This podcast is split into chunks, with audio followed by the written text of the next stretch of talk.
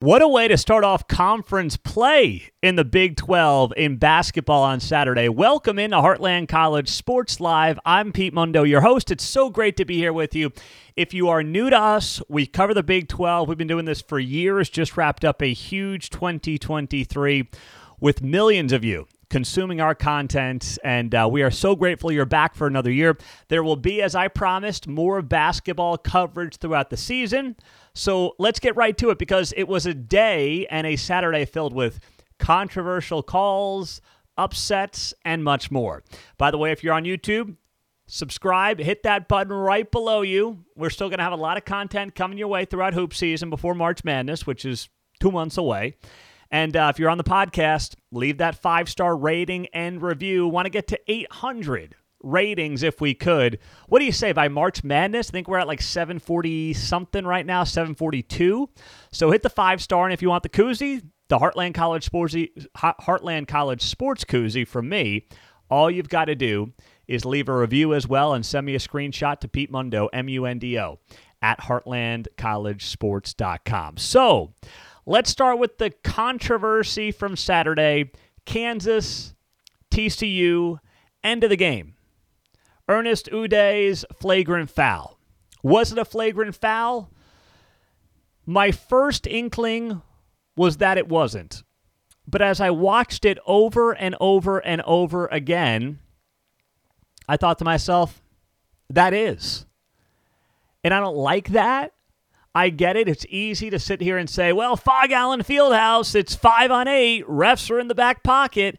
Like, that's where my gut was right away. TCU had played its heart out. TCU deserved every opportunity to win that game without a flagrant foul call there, which gave KU two free throws and the ball with under a minute left. But then as I watched it and watched it again and then watched it again and again and again, I'm like, why is he using the elbow? It was completely unnecessary. And, you know, I, I hate it. I'm not like sitting here saying, oh, that's not a flagrant. But to sit here and simply say, oh, that's the refs in the back pockets of KU, there are other examples I would use in recent years in history to prove that far more than Saturday's flagrant call, flagrant foul call. There's a lot of other calls I'd use over the years before that one. The bigger question then becomes is it kind of like if you go back a month or so, if you're an NFL fan, to the Kadarius Toney offsides for the Chiefs against the Buffalo Bills, which brought back that wild, what would have been go ahead touchdown, Travis Kelce then lateraling it to Toney, which would have beat the Buffalo Bills. Of course, the Chiefs end up losing that game. They go bonkers on the sidelines because Toney was offsides. It's a similar question where it's like, do you want the refs involved in the game there? But in the end, they've got a job to do. And just like with Toney being offsides, Udeh clearly made a play that was not a basketball play with the elbow. So I I just listen, I hate it for TCU. I really do. And I know we all want to jump on the refs when something like that happens at Allen Fieldhouse. But I just I can't get myself there on that play. A part of me wants to. I completely admit a part of me wants to, but I just can't get myself there. But TCU deserved every opportunity to try to win that game fair and square down the stretch. And listen, boneheaded play by a guy who used to play at KU in Udeh, maybe a little more personal for him. Um, maybe the emotions got the best of him. But heck, Jamie Dixon knows how to play in Allen Fieldhouse. He is not afraid of that place. Won there last year, almost put it off on Saturday, and what was a uh, just a great way to open up Big 12 play. It was the first game of the day for the Big 12. It was on Big CBS, and uh, if that's the kind of basketball we are in for the next two months in this league, it is going to be a heck of a lot of fun. I mean, Hunter Dickinson obviously is having himself a heck of a season 30 points, 11 boards. KJ Adams just keeps getting better. I remember watching him his freshman year, and he was just a pup. He has come into his own. He's confident. He's got some juice, and he is just a, a, a, it's a cliche, but in many ways, he feels like the glue guy, the heart and soul of that team. In a transfer portal era where there's so much turnover, KJ Adams just stays with the program and keeps getting better, and that's what you love to see. um, if you're a Kansas fan. And for TCU, listen, I I know it's a loss and I know it's painful, but TCU just proved it's hanging with the number two team in the country. And considering they're what a couple of weeks removed from losing to Nevada, uh, that's got to give you a lot of confidence. Now you got to keep it going and try to carry, even though it was a loss, that momentum into what Wednesday's game against Oklahoma. That's what's next for TCU coming out of that one. So next up um, was a blowout game. Houston, West Virginia, two teams on complete opposite ends of the spectrum. There's not a lot to say about the game itself. Um, what I would simply say is Houston is gritty, is going to be there at the very end. Um, I don't believe the Big 12 schedule is going to intimidate this Houston team by any stretch. I mean, we know that this program came into the Big 12 and they were in much better shape for hoops than they were for football. But even they might surprise me in terms of just how good of a shape they're going to be for basketball season. They blow out West Virginia, but also the Mountaineers are a mess. I, mean, I, I, I really do feel bad for the entire program and what this season's going to look like and what Josh Eilert's going to go through. I don't, I mean, it feels like he's a dead man walking. And uh, you saw that begin in league play on Saturday with Houston winning 89 to 55. As you went through the day in the Big 12, Oklahoma. Hey, do I want to go to that game? Uh, no, let's do uh, Baylor beating Oklahoma State in overtime. So, by the way, I don't know how many of you had a little coin on this game, but Jalen Bridges had a dunk with 0.1 seconds left in overtime for the Bears, and it allowed Baylor to cover the spread of four and a half points in Stillwater. Literally a dunk with 0.1 seconds left for Baylor helps them cover the spread. If you want to talk about a bad beat, if you had Oklahoma State plus the four and a half, I mean, literally, you lose the bet because a guy slams a dunk down with 0.1 seconds to go. Oh, that's a bad beat. That's a really bad beat. But this is the Big 12 in a nutshell. Oklahoma State, tough, scrappy team at home, top 20 opponents, and this thing ends up going to OT. Like, that's what you're going to see week in, week out, game in, game out from this conference. And I thought the backcourt play in particular for Oklahoma State was pretty darn impressive. You know what Bryce Thompson can do. But then you throw in, you know, a guy like Javon uh, Small into the mix, and he's a guy who, as I start getting more into the basketball over the last couple of weeks, I'm still, you know, my head was in football mode until a week ago. But I'm watching this guy, and I'm like, you know what? He's got some confidence. He's got some swagger. Gets the ball around well. Um, he can rebound the ball too. I mean, I was I was impressed with Javon Small and what I saw out of him. And obviously, it's our first year seeing him as a transfer from East Carolina. So it's not just about whether or not you win or lose, it's about what your team looks like getting into conference play. And I know a lot of you are like me, where you've been in football mode, regular season, bowl season. Our guy Matthew Postins is obviously all caught up on the basketball. But for a lot of us, it's like, okay, it was football season. Now it's starting to be basketball season.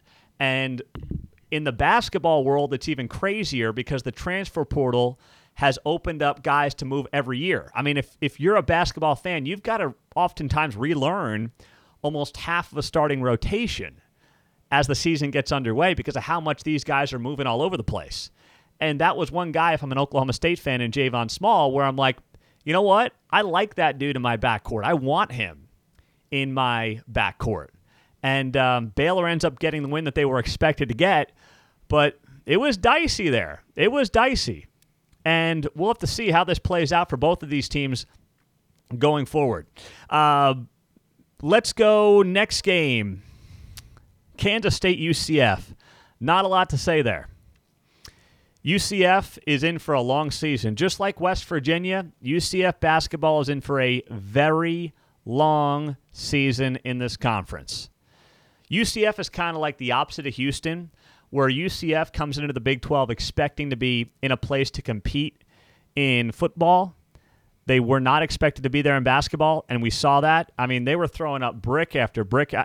They shot 33% from the floor, 22, 23%, something like that from three point range for UCF. They were terrible. And hand it to Kansas State. I mean, they did not let their foot off the pedal. Now, listen, are you going to get this kind of performance night in, night out from Kansas State? It's been a somewhat tumultuous first few weeks with all the, all the drama off the court, um, the Nae'Qwan Tomlin stuff, everything else. I, I don't know. I think Kansas State looks to me like a middle of the pack Big 12 team. But at the same time, when you look at where this program has been, Jerome Tang, how last year's team got better and better and better, this could be a Kansas State team that, as the season goes along, now that they know what they've got, they've got all the drama behind them, they continue to get better week in and week out.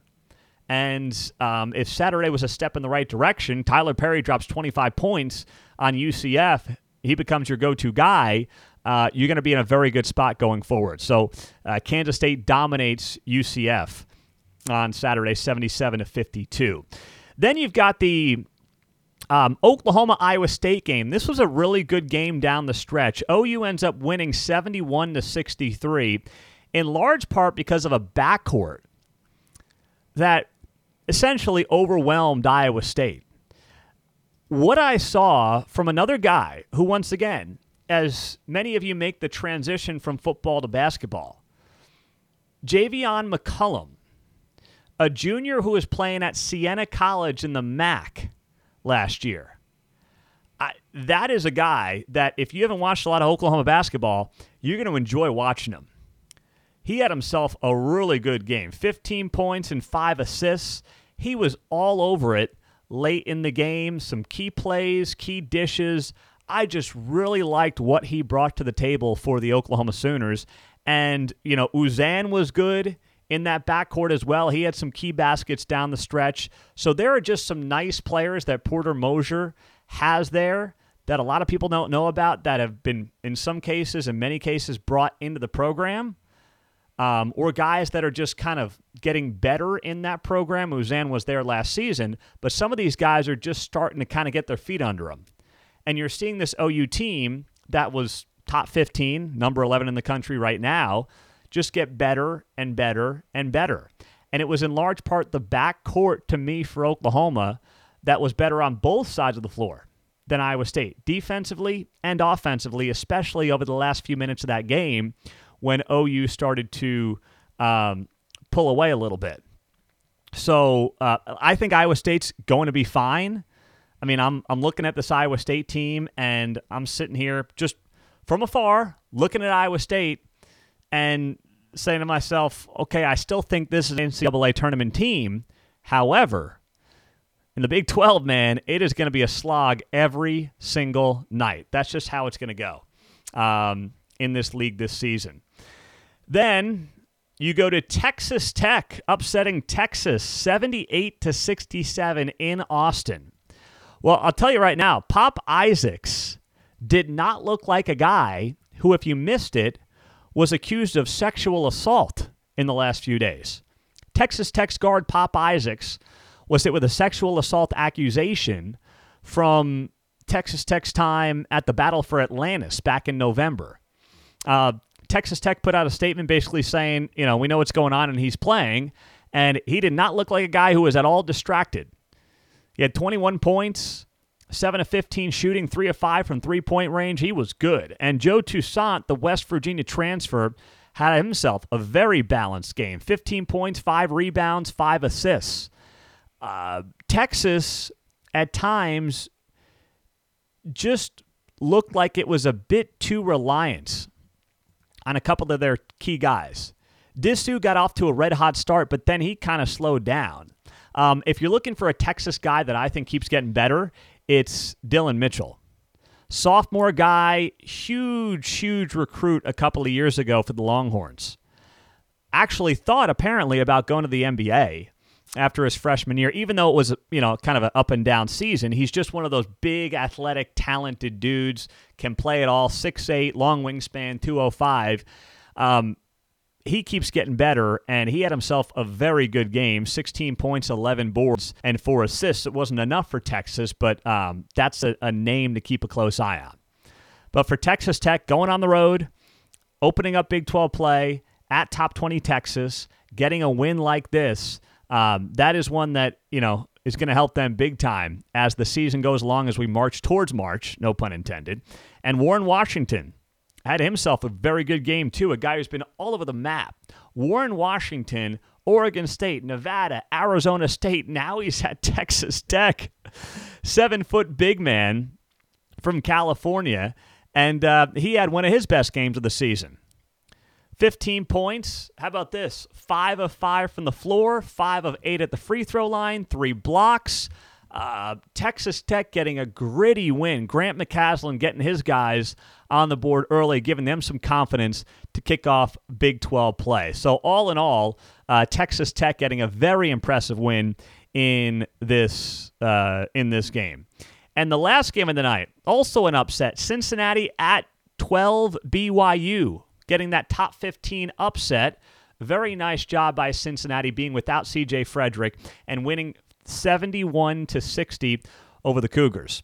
Now, we wondered whether or not BYU is a paper tiger sitting there in the top 15 in the country.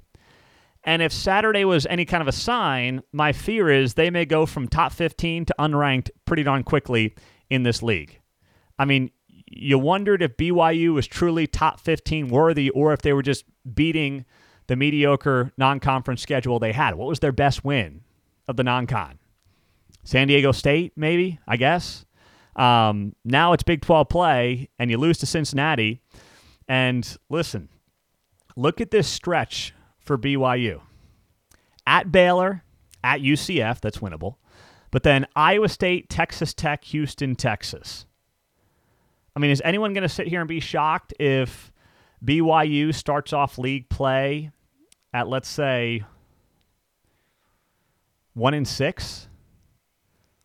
I won't be. It's not a knock on BYU. That's just how loaded this conference is. It's unbelievable to watch this league and see how it you know plays out every Saturday, every week.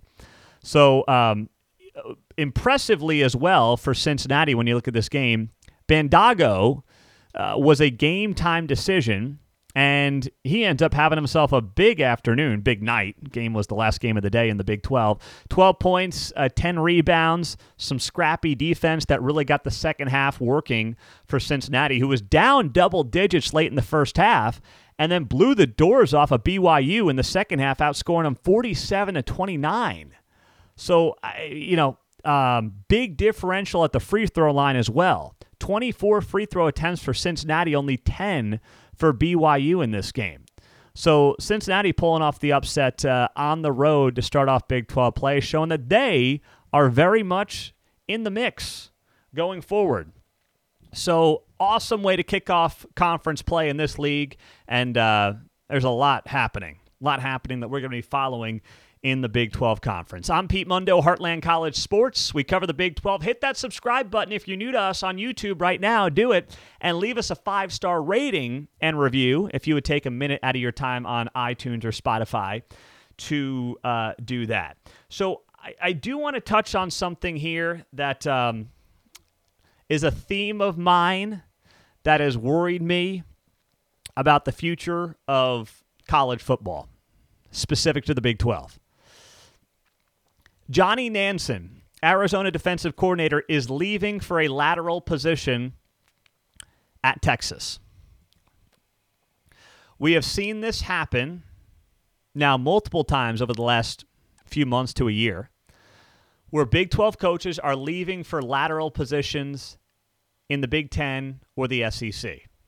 Arizona's coming to the Big 12. Johnny Nansen, their DC, is going to Texas for the same position, co-defensive coordinator and linebackers coach, with Pete Kwiatkowski. Uh, we saw Collin Klein leave Kansas State for Texas A&M, offensive coordinator to offensive coordinator, lateral move. We saw Kansas and their offensive coordinator leave to go to Penn State, lateral move, same position, offensive coordinator. And if there's a fear that I have for the Big 12, it's that there is going to be, as the gap between the SEC, Big 10, and the other power conferences grows when it comes to money, you're going to have the best Big 12 coaches getting snapped up for lateral moves. Not guys going to be head coaches, but literally not even going like wide receivers coach to OC somewhere. We're talking OC to OC, DC to DC, from the Big 12 to the SEC or the Big 10. That is what is as concerning to me as anything else. Because I don't want to see the Big 12 lose its best coaches for lateral moves to those conferences because that is how the gap will continue to grow between those two conferences and the Big 12 and the ACC and whatever else ends up happening, you know, with the other conferences here. But let's say Power 4 for sake of the conversation because the Pac 12 is going away. I don't want to see that. That's not healthy and it's not good for the Big 12. So the Big 12's got to acknowledge that that is happening. And I know that those programs just have stupid amounts of money sitting around to now spend. So they can get whatever guys they want on that coaching staff. Money is no object. But the Big 12 has got to at least acknowledge it and be aware of it and make sure that wherever they can, they're up in the ante too on their coaching staffs and trying to keep their best guys. Because if not, the gap will only grow more on the field and off the field as well. Let's get to some of your comments on YouTube Live and on uh, Facebook. Pete, if TCU is the sixth best team in the conference for the Big 12, yikes. Uh, trust, you know, Brett Yormark was at the Houston, West Virginia game on Saturday, and I think he joined the broadcast briefly and he talked about how the Big 12 is the best basketball conference in America. It's not close. Do you see the KenPom ratings on Sunday? We wrote about this on the website at heartlandcollegesports.com. Nine of 14 Big 12 teams are in the top 30 in KenPom ratings, one of the advanced analytics used for college basketball. That is ridiculous. Nine of 14 teams in the top 30. Where else are you going to see that or get that? That's incredible. So it is going to be an incredible next eight weeks in this conference. I cannot wait. Allen says I can see Kansas, Houston, and Baylor dominating. Well, it depends on your definition of dominating. There's 18 conference games. Does 13 and 5 win it? It might. Like I, I don't I don't know if there's a 15 and 3 or 16 and 2 team in this league this year. I, if Kansas or Houston, I don't think Baylor is on the level of Kansas or Houston right now. Um, I think they're a notch below, and I think that second notch is very muddled at this point. I think it's Kansas and Houston 1 2. I think there's a gap to whoever you want to argue is number three at this point in time. But even between Kansas and Houston, night in, night out in this conference, eh, you're talking about 14 and 4, I think wins you this league in conference play. So that wouldn't shock me uh, a one bit. Uh, do, do, do, do. What else do we have here? Uh, TCU got robbed. I talked about that, Jeremy, at the start of the show. So um, head on back, listen to that if you missed anything that I had to say there on that. Pete, I would probably hate Hunter Dickinson if he wasn't on my team. Hunter Dickinson, you know, he's kind of like the white guy on Duke that everyone in college basketball loves to hate, except he's on Kansas. But yeah, you know, he has some of that. Yes, he's been known to flop. I don't think the Udeh hit was a flop, by the way. I don't think that was a sales job by Hunter Dickinson. It's funny, I was listening to the game on the radio. I was, you know, getting my youngest daughter out of the house. So I was watching the game. She wakes up for a nap. She's two and a half.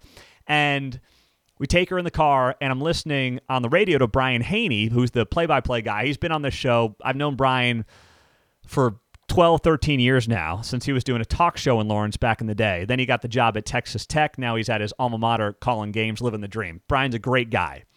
Uh, so I'm listening to him call it on the radio, and, you know, they go nuts over the flagrant foul. And I, I get it that the KU broadcast, even though I think Brian calls a fair game and a straight game, and they say, hey, let's, I wish we could hear what Gene Steratore was saying who was on CBS TV, you know, the official giving his perspective.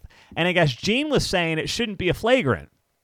which is funny. They didn't know that, obviously, but I guess Gene Steratore was saying it's not a flagrant foul. Now, my guy, Jay Wright, former Villanova coach at CBS, he said it was a flagrant. And as I said at the start of the show, I was outraged, not outraged, but I thought that it was not a flagrant when I first saw it. But then the more times I saw it, I'm like, eh, that's a flagrant. Can't do it.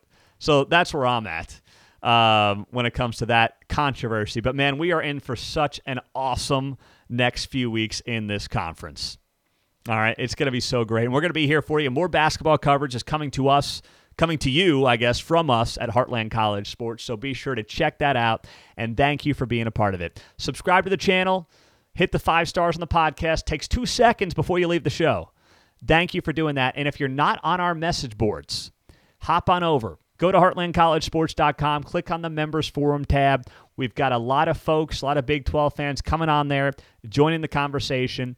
And um, it's just a great way to build a Big 12 community, which is really our next step. We've got millions of people who consumed our content last year, but we want to build a community in the Big 12. And the message boards is really where it starts. It's just a little more intimate than what you get on social media. So head on over there. It's free. You know, we're not charging anything for that. It's just a great way to build that Big 12 community. I'm Pete Mundo. Heartland College Sports is where you find us. And we appreciate you guys. Have a great day. We'll talk to you soon. Stay warm. Take care.